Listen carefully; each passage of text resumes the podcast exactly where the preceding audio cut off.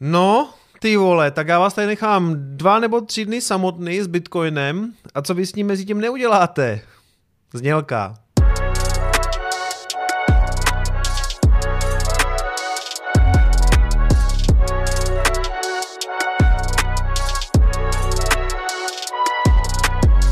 Zdarec přátelé, já vás zdravím u dalšího Coin Espressa a na úvod malá omluva. Já jsem vám v neděli na streamu zapomněl říct, že se na chviličku odmlčím, že si jedu trošku provětrat hlavu do jeseníku, takže už jsem zpátky, podíváme se na ten graf samozřejmě, protože já jsem si tam myslel, že vůbec nebudu jako grafy a cenu řešit, ale prostě začali se mi v kapse na telefonu spouštět všechny možné alerty, protože to bylo jako 16, 17, pak dokonce 18, pár lidí mi psalo, ale jo, snažil jsem se na to stejně moc jako nekoukat, protože přece jenom jsem si od toho chtěl trošku odpočinout, ale prostě upřímně řečeno úplně to nešlo, když jsem viděl, jako co to dělalo. Takže teďka 17 500, já myslím, že jako nádherný úrovni, který jsme tady vlastně neviděli roky na Bitcoinu, takže za mě jako velká spokojenost, ale všichni tady víme, že dřív nebo později ta korekce prostě přijde. Jo? Hele, když si to třeba přepnete na ty weekly svíčky a podíváte se, jak to vypadá v nějakým jako širším časovým rámci,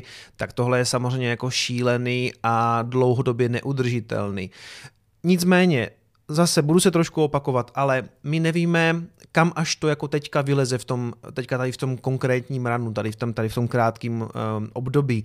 Třeba Alessio Rastany eh, jsem viděl, že má ve videu targety až někde kolem 22 tisíc, že si myslí, že teďka prostě to poleze klidně až prostě na 22, než se to bude korigovat a ano, já si myslím, že prostě je to klidně možný. Ono totiž Eh, trend is your friend until the end. Není prostě jako rozumný jít teďka ani proti trendu, jo? Je to prostě vysoko, jasně a teď byste si mohli říct, jako nezačít ten Bitcoin shortovat. Za prvé, já bych Bitcoin neshortoval nikdy a konec konců já prostě to neobchoduju, tak mě se to v podstatě netýká, ale ano, myslím si, že kdo shortuje Bitcoin okrádá vlastní rodinu, za prvé.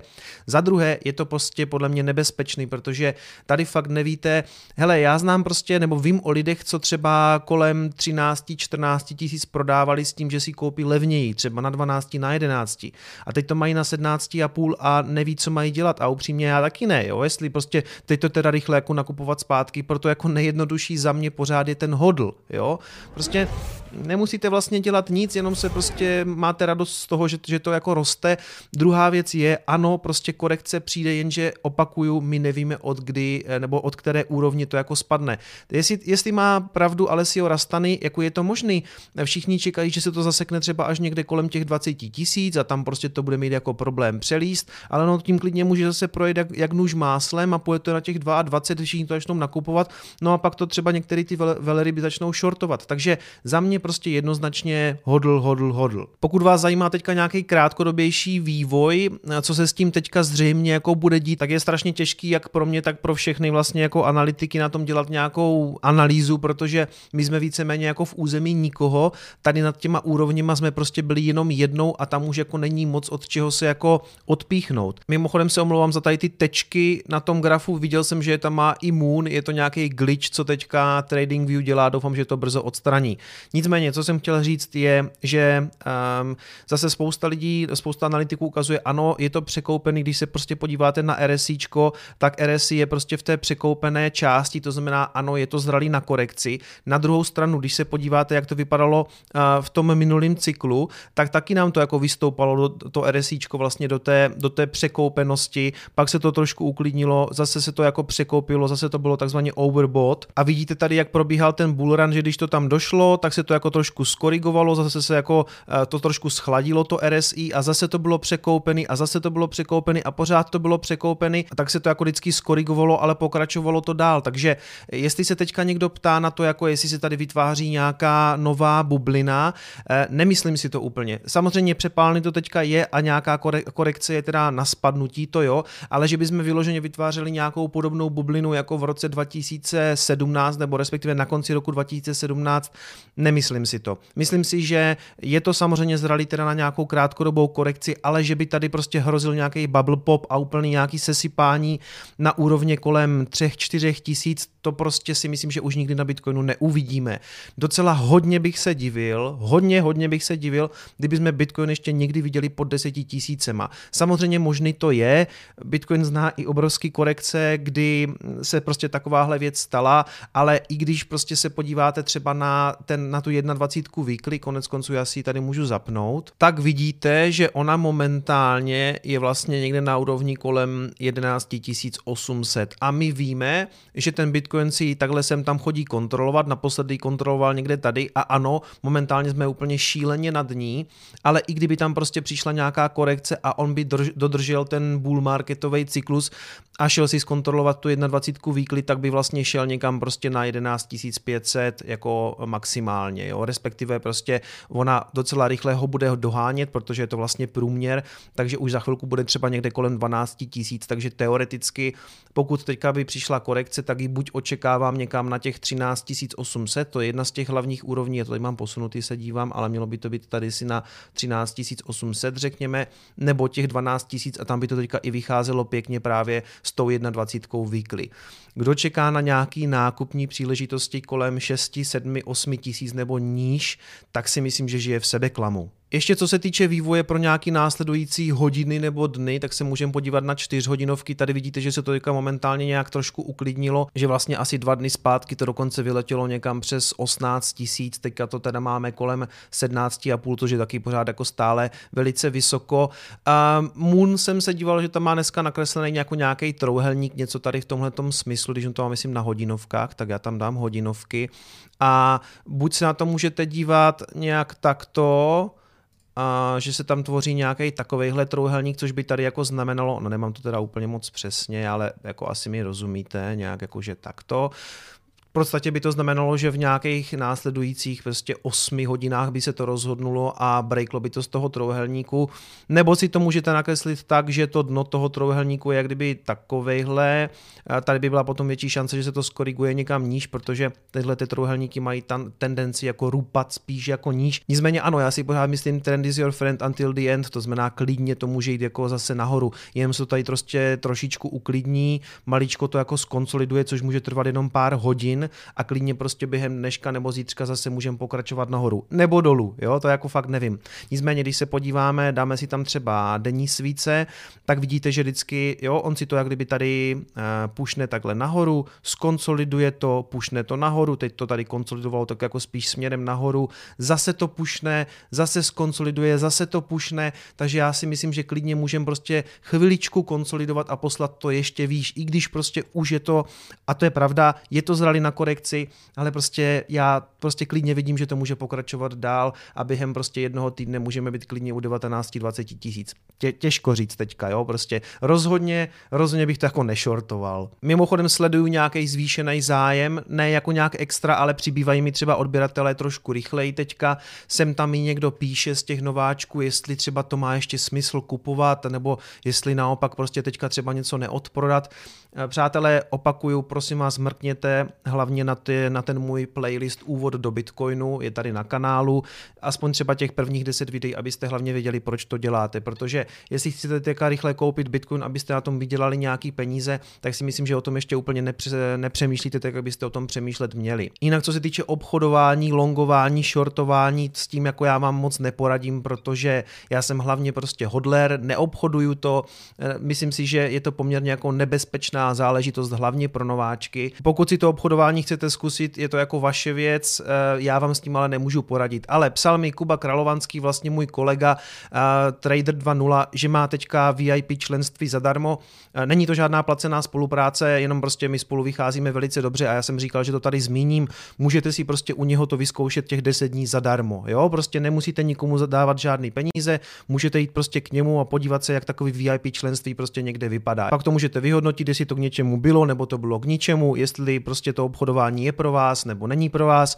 Já opakuju, pro mě je prostě nejjednodušší ten hodl, protože se nemusím o nic starat. Jinak je mi jasný, že jako komunita teďka zažíváme jistou euforii, jak je to jako super, že to máme takhle vysoko.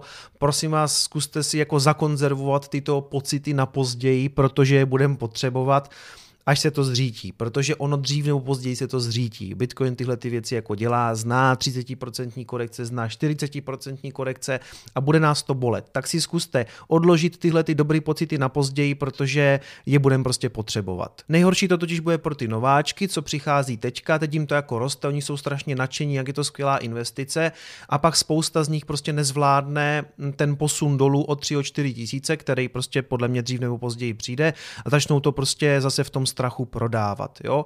My už tady, co jsme tady trošku díl, jsme možná už trošku takový jako matadoři, tak už to známe. Mám tady prostě lidi, co přežili se mnou ten 60% dump na jaře během té korony, takže nás už to jako trošku vycvičilo. Mám trošku strach, aby prostě, jestli ti nováčci jsou na takovouhle věc připravení, protože Bitcoin prostě je volatilní. Ještě když jsme u těch pozitivních čísel, tak tu máme tržní kapitalizaci Bitcoinu, která už vlastně byla dva dny zpátky na svým all-time high. Jak je to možné? Jak to, že tržní kapitalizace už je na all-time high, když cena není na all-time high? No, ono totiž mezi tím, že za ty čtyři roky se do toho oběhu dostali další bitcoiny, tak jak je prostě emitují těžaři, tak prostě jich přibylo a tím pádem dneska, když vezmete vlastně všechny bitcoiny a pronásobíte tou jejich cenou, tak tržní kapitalizace vlastně už je výš, než byla na konci roku, roku toho 2017. Mimochodem, teď tuhle chvíli zrovna myslím ne, protože jsme trošičku skorigovali, ale ty dva dny zpátky, kdy ten bitcoin byl nad 18 tisícema, skutečně už jsme jak kdyby prolomili eh, to all time high té tržní kapitalizace. Ten pozitivní sentiment je teďka slyšet všude, až jsem z toho právě trošku nervózní, protože na CNBC už začíná takový to klasický, jakože eh, Bitcoin bude stát tolik a tolik, konec konců i takový jako instituce velký, jako je Citibank, už má nějakou svou analýzu, analýzu na to, že příští rok v prosinci to bude stát 300 tisíc dolarů a dokonce tohle to vlastně odeslali eh, svým investorům v nějakým dopisu, jakože by se prostě tomu aktivu měli nějakým způsobem vystavit. To samozřejmě jsem tam bývá tím pádem přesně opačně, nebo respektive to bývá, to bývá ten okamžik, kdy se ten trh začne lámat, kdy prostě je nejvíc těch jako pozitivních zpráv, tak v tom okamžiku prostě přijde nějaký vystřízlivění, ale já se spíš ptám, jako kde byla Citibank před čtyřma rokama, proč to nehlásili tenkrát, proč nehlásili lidem, že to mají nakupovat kolem 3-4 tisíc a uh, hučí to do nich teďka kolem 17 tisíc dolarů, jo, takže byl bych jako trošku skeptický, když už se toho chytají i banky, tak uh, uvidíme, no, uvidíme.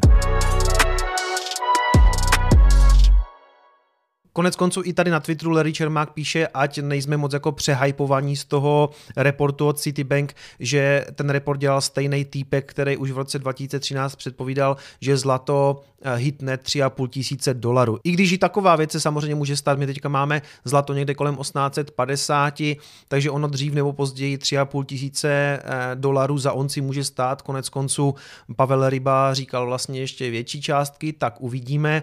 A tady Larry píše, hele, neříkám jako, že se to nakonec nestane, že to nemůže hitnout těch 300 tisíc, ale tenhle ten týpek, že vypadá jako takovej Anthony Pompliano ze Citibank. A myslím, že Larry Čermák má něco, něco proti Pompovi, on sem tam do něho tak jako vždycky šťárne. Když už jsme v té twitterové části, tak vám chci tady ukázat tweet od Briana Armstronga, šéfa Coinbase. Jestli jste si všimli, tak poslední dny má Coinbase zase trošku problémy, výpadky, zřejmě jako nápor nových zákazníků. Jsem psal na Facebook, starý dobrý časy jsou zpátky, že Coinbase zase, zase padá. On tady píše, že se budou snažit navýšit kapacitu těch serverů i, i podpory.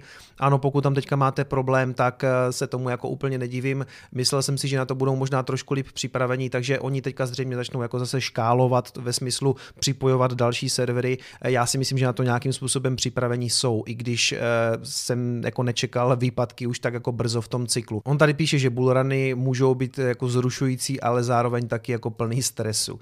Další tweet, co je tady velmi zajímavý, nebo co mě zaujalo, je, že tentokrát skutečně ten bitcoinový, nebo teď to, co prožíváme, skutečně nemusí být nějaká bublina, jako nějaká výrazná, kvůli tomu, že víc bitcoinů ty burzy opouští, než na ně přichází. Jo? Tady vidíte, že vlastně v tom minulém cyklu e, ke konci skutečně se hrnuly ty bitcoiny na burzy, to znamená, že spousta hodlerů už asi jak kdyby věděla, že se blíží nějaká bublina, začala brát nějaký svoje bitcoiny posílat na burzy a odprodávat je a v tuto fázi se to neděje. Naopak vlastně my sledujeme už posledního asi půl roku, že lidi spíš berou bitcoiny a ukládají si je k sobě na hardwareové peněženky nebo softwarové peněženky, to je jedno, prostě stahují z burz, nechtějí to tam mít, což je samozřejmě dobře, nemáte mít jako kryptoměny na burzách. A teď to právě jako vypadá, že, že to není tak, že by se jako bitcoiny vracely zpátky s tím, že lidi chtějí prodávat. Ne, ne, ne, přesně opačně, stahují je k sobě. Takže jsme teďka v nějaké mini bublince, asi jo, nějaká korekce bude, to se tady dneska opakuju asi po 150. Ale nemyslím si, že by to byla taková fáze toho cyklu, jak jsme byli prostě na konci roku toho 17. Něco takového nás podle mě čeká vlastně ten příští rok, jo? že já si myslím, že teď prostě s nějakýma korekcemi půjdeme um, do, to, do toho cyklu a ten vrchol prostě uvidíme až někdy příští rok kolem Vánoc nebo prostě plus minus pár měsíců, to se samozřejmě přesně jako nedá trefovat, ale nemyslím si prostě, že bychom teďka opakovali to, co se stalo v roce 17, myslím si, že to budeme opakovat spíš příští rok. Konec konců vidíte i naše ekonomy, jako třeba Lukáše Kovandu, který se opět vyjádřil směrem k Bitcoinu, extrémně expanzivní měnová politika centrálních bank, tištění miliard, Uměle vládám stlačuje úroky na dluhu. Vlády se proto rozmáchle zadlužují, což na rozdíl od situace před deseti lety, kdy ještě aspoň trochu brzdili, může ústit v enormní inflaci. I proto zdražuje Bitcoin.